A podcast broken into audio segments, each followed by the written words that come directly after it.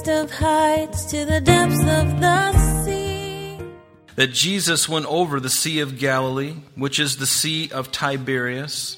And then a great multitude followed him because they saw the signs which he performed on those who were diseased. And Jesus went up on the mountain, and there he sat with his disciples. Now the Passover, a feast of the Jews, was near. Then Jesus lifted up his eyes, and seeing a great multitude coming toward him, he said to Philip, Where shall we buy bread that these may eat? Uncontainable, you place the stars in the sky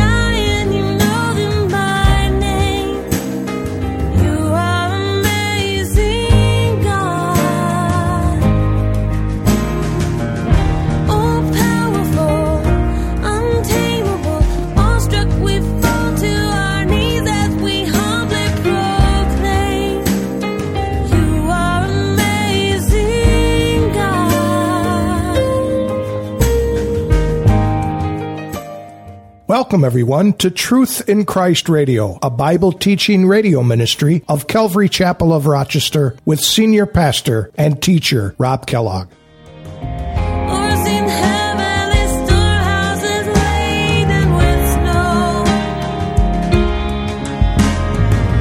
Who imagined the sun and gives Jesus knew what miracle he was about to perform, but wanted to use the opportunity to teach his disciples.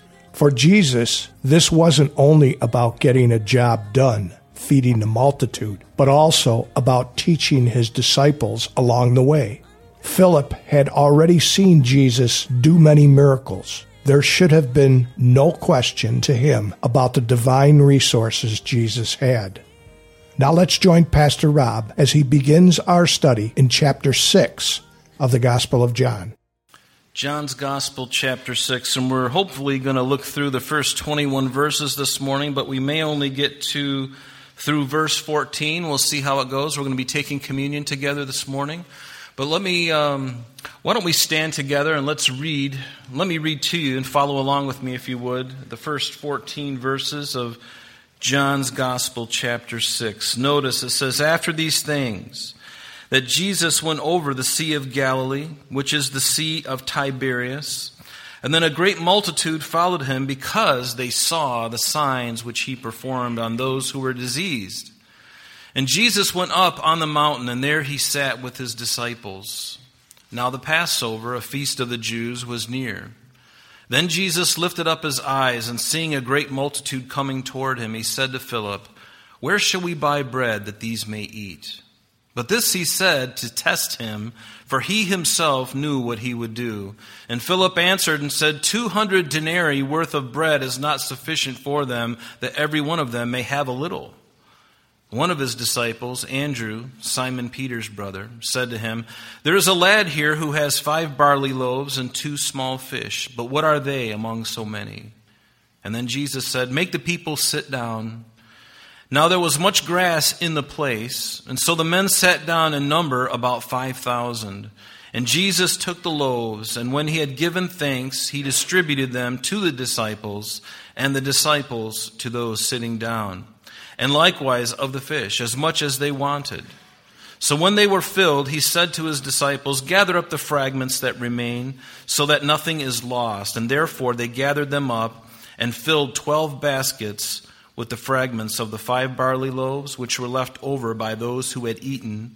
And then those men, when they had seen the sign that Jesus did, said, This truly is the prophet who is to come into the world. Father, we just thank you for this passage and, Lord, the, the incredible significance that it is.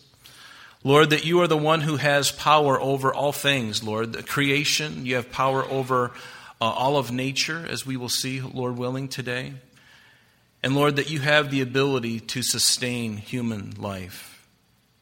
Lord, just more than just our physical frame, but Lord, on into eternity. Lord, you're the one. You are the sustainer. And Lord, we exalt your name this morning. We thank you for this time together. In Jesus' name, amen. Let's be seated.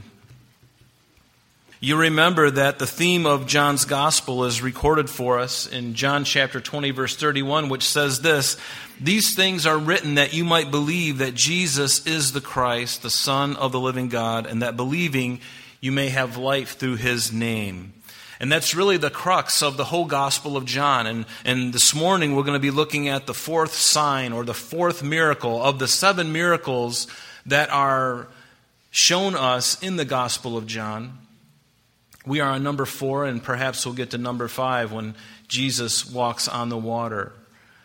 And all of these signs were very specific to allow us to understand that Jesus is God, because only God, is there anybody here, by the way, that has walked on water? Raise your hand. no one, right? None of us have walked on water. But Jesus has. And actually, there's one other person in history that has walked on water. You know who he is? Peter. He's the only one out of all of humanity that has walked on water with Jesus. And I love that. The one who was boisterous, the one who was uh, uh, impetuous, the one who was very proud and self confident. God said, Come, Peter. And hopefully we'll get to that this morning. But Peter did too. I want you to notice something that when we look at chapter 5, which we looked at uh, last Sunday, between chapter 5 and chapter 6, there's about six months worth of time of things that have been recorded in the scripture in the other gospels Matthew, Mark, and Luke, otherwise known as the synoptics, because they cover similar things, hence the name synoptic. But John's gospel, we know, is very different. And so when we look at the, the time frame between chapter 5 and chapter 6, it's roughly about six months. And in fact, there are about 44 different recorded events in the life of Jesus that are in between chapters 5 and chapter 6 that are recorded for us, like I said, in the other Gospels. And this miracle, first, this fourth miracle of the feeding of the 5,000, is the only miracle that is recorded in all four Gospels that lends it to significance, doesn't it? That, that kind of earmarks it for something significant. And it is significant. And we will look at that. But before we get into this first verse of chapter 6, it will help us to understand what was happening right before this event occurred. And again, we don't see that here in this gospel because, like I said, there's about six months and 44 different events that have occurred. And why do I know that? Because for those of you who are interested, there's a harmony of the gospels.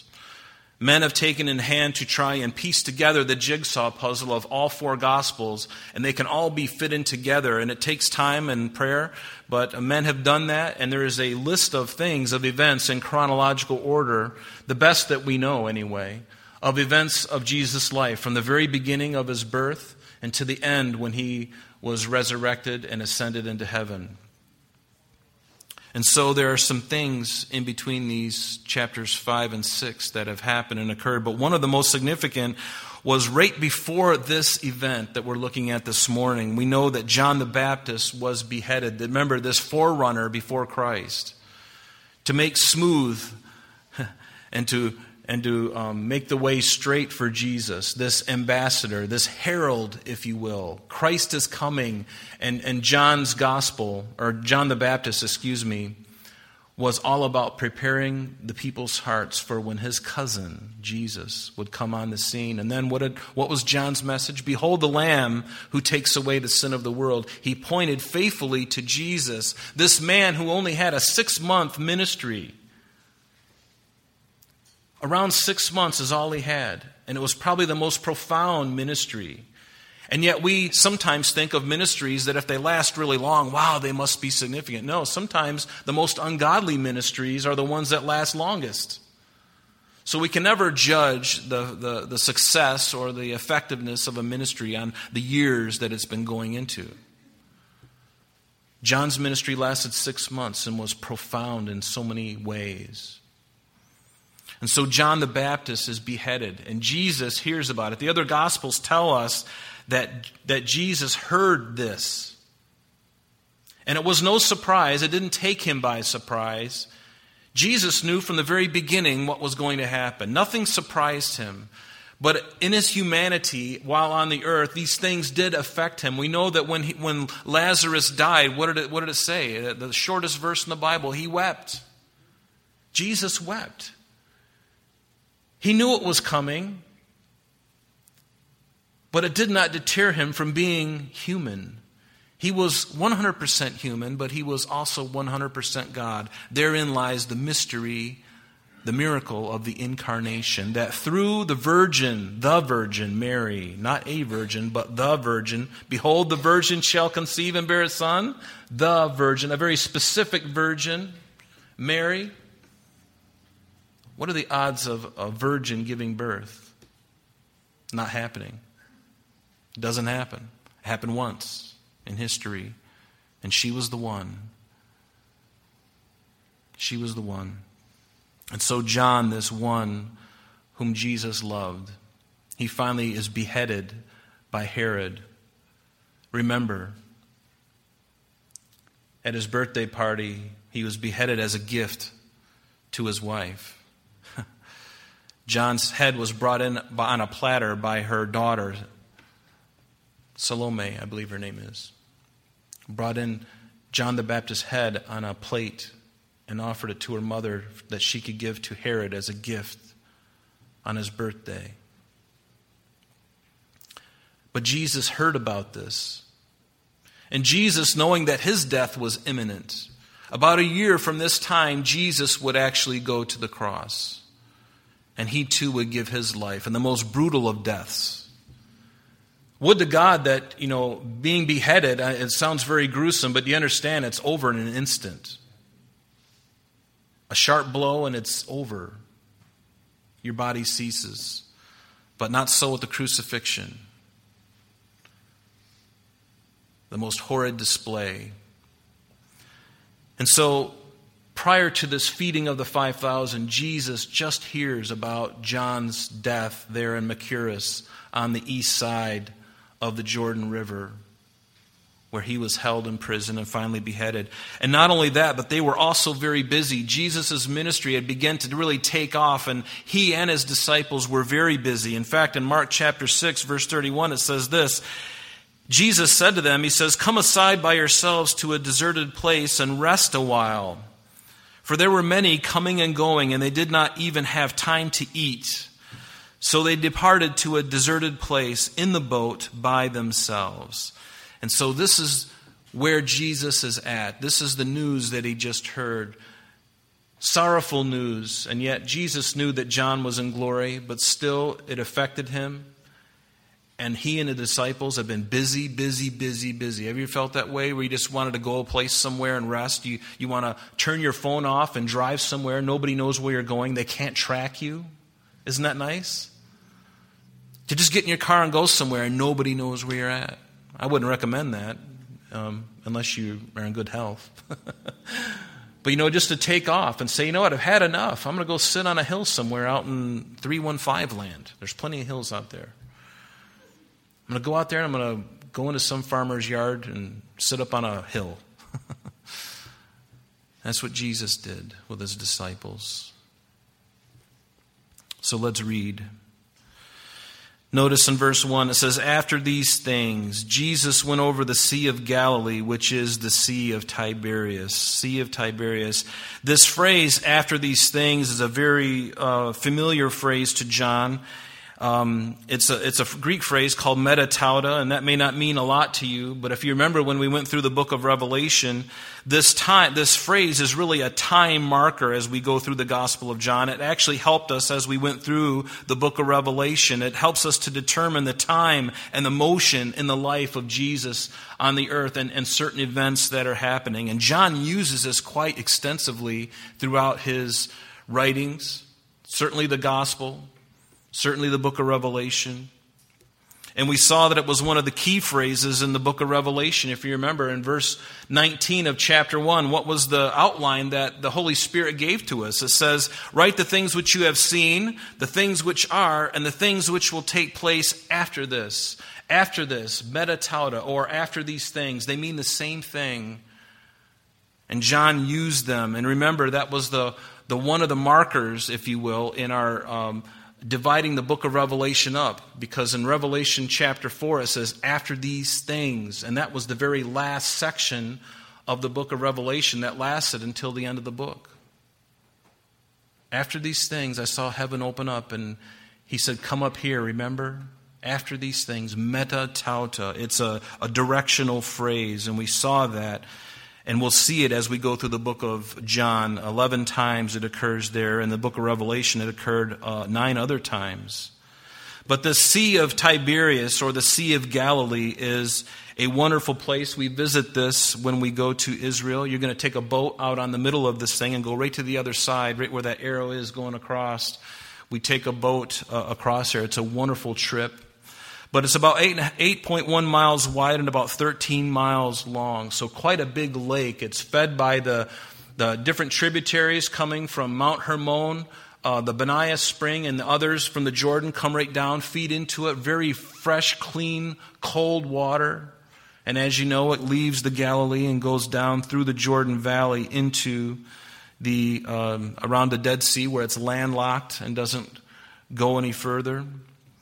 But the um, this place is a wonderful place, and as we look at it in this miracle that we're seeing, uh, it's helpful to just understand a few things. You know, as we look at this, we have to realize a couple of things. Jesus, before this miracle had occurred, he was in Nazareth. And Nazareth is to the west of what we see here, to the left of the Sea of Galilee. And so Jesus would walk down this valley, and you'll see the valley that he would have to walk through, which is very common. It's a very common road even today and you walk down through that, and you get down to Gennesaret or um, Nof Gennesar, which is where we spend four or five, uh, about five or six days actually. And um, but it's from here that they either launched out from here or in Capernaum. In the uh, north uh, of that, there is a fishing village called Capernaum, and it's probably there that Jesus launched out from there and went across the uh, Sea of Galilee or the Lake to Bethsaida, and there's some speculation on how many Bethsaidas there are. Uh, there's certainly one over on the um, on the eastern side over there, um, Bethsaida. It's also called Bethsaida Julius, whom uh, Philip the Tetrarch had named after the emperor's daughter, whose name was Julius. So it was Bethsaida.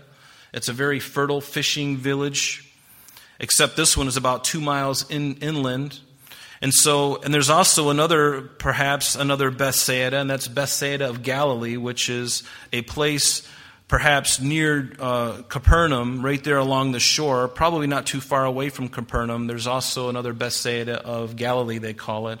But it really makes no difference. But the idea is just so you can see the direction of where Jesus and his disciples got in the boat, probably from Capernaum, and went over to Bethsaida.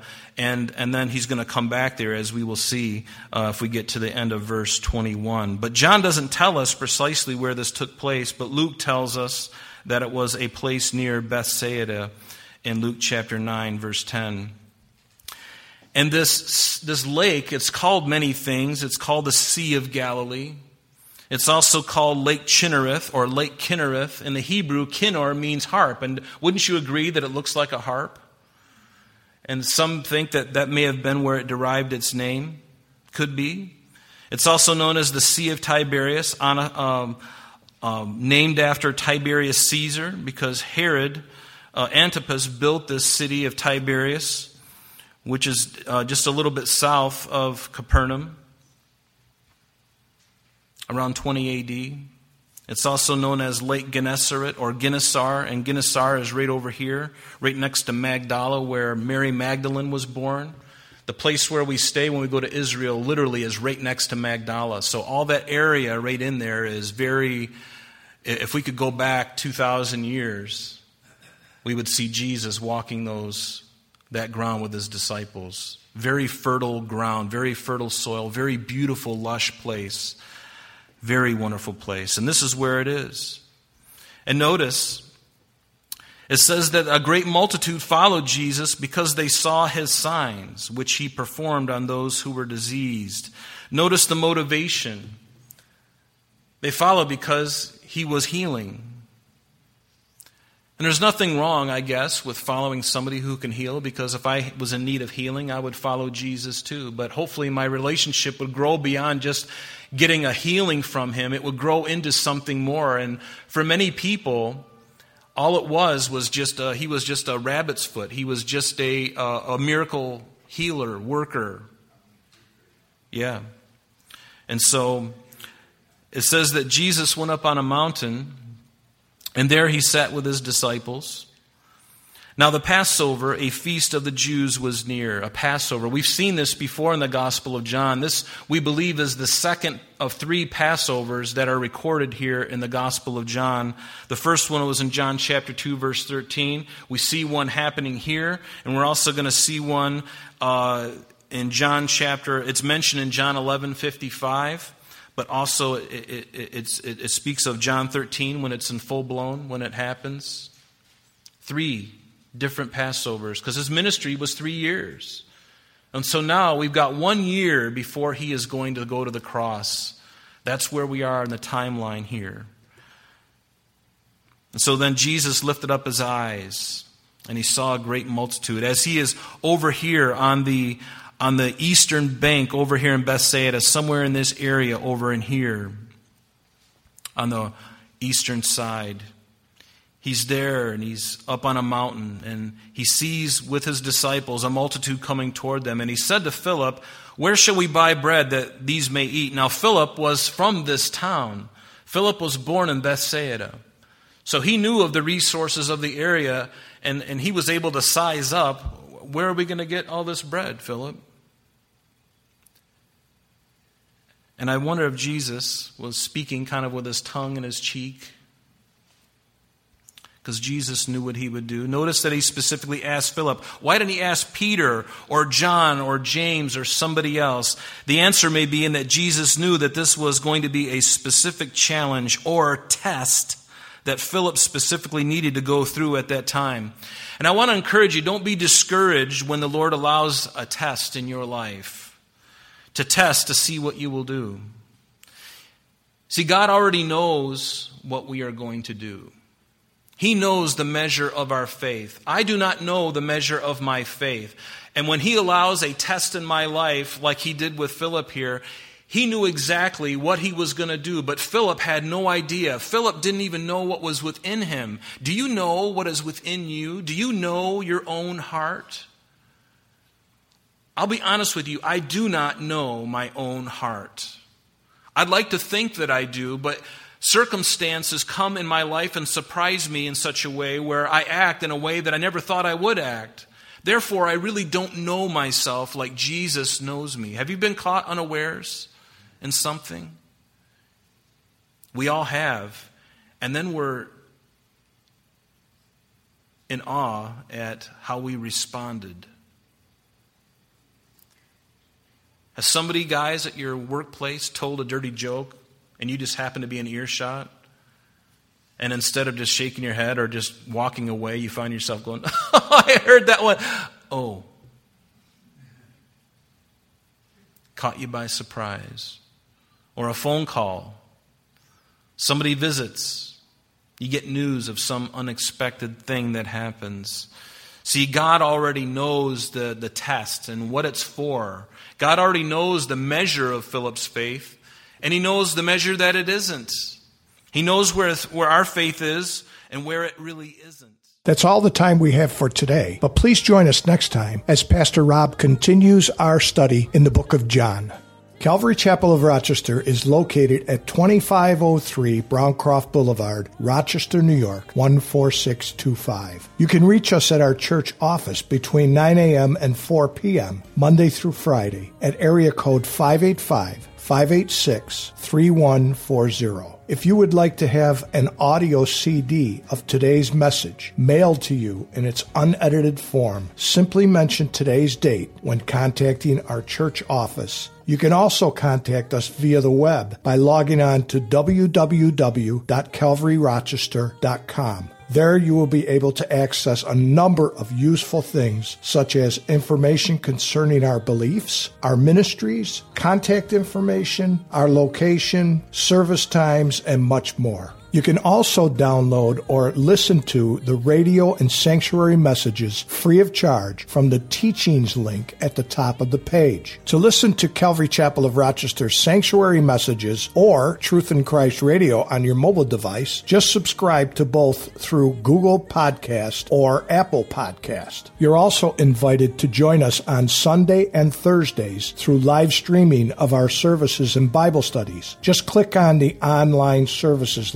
link on the website. We're so glad that you could join us today. And if there is any way that we can bless you with your walk with Jesus Christ, please don't hesitate to call our church office. Remember, Jesus said, I am the way, the truth, and the life. And for this cause I have come into the world, that I should bear witness unto the truth. Everyone who is of the truth hears my voice. May God bless you in abundance today as you walk with Him. And until next time, this has been Truth in Christ.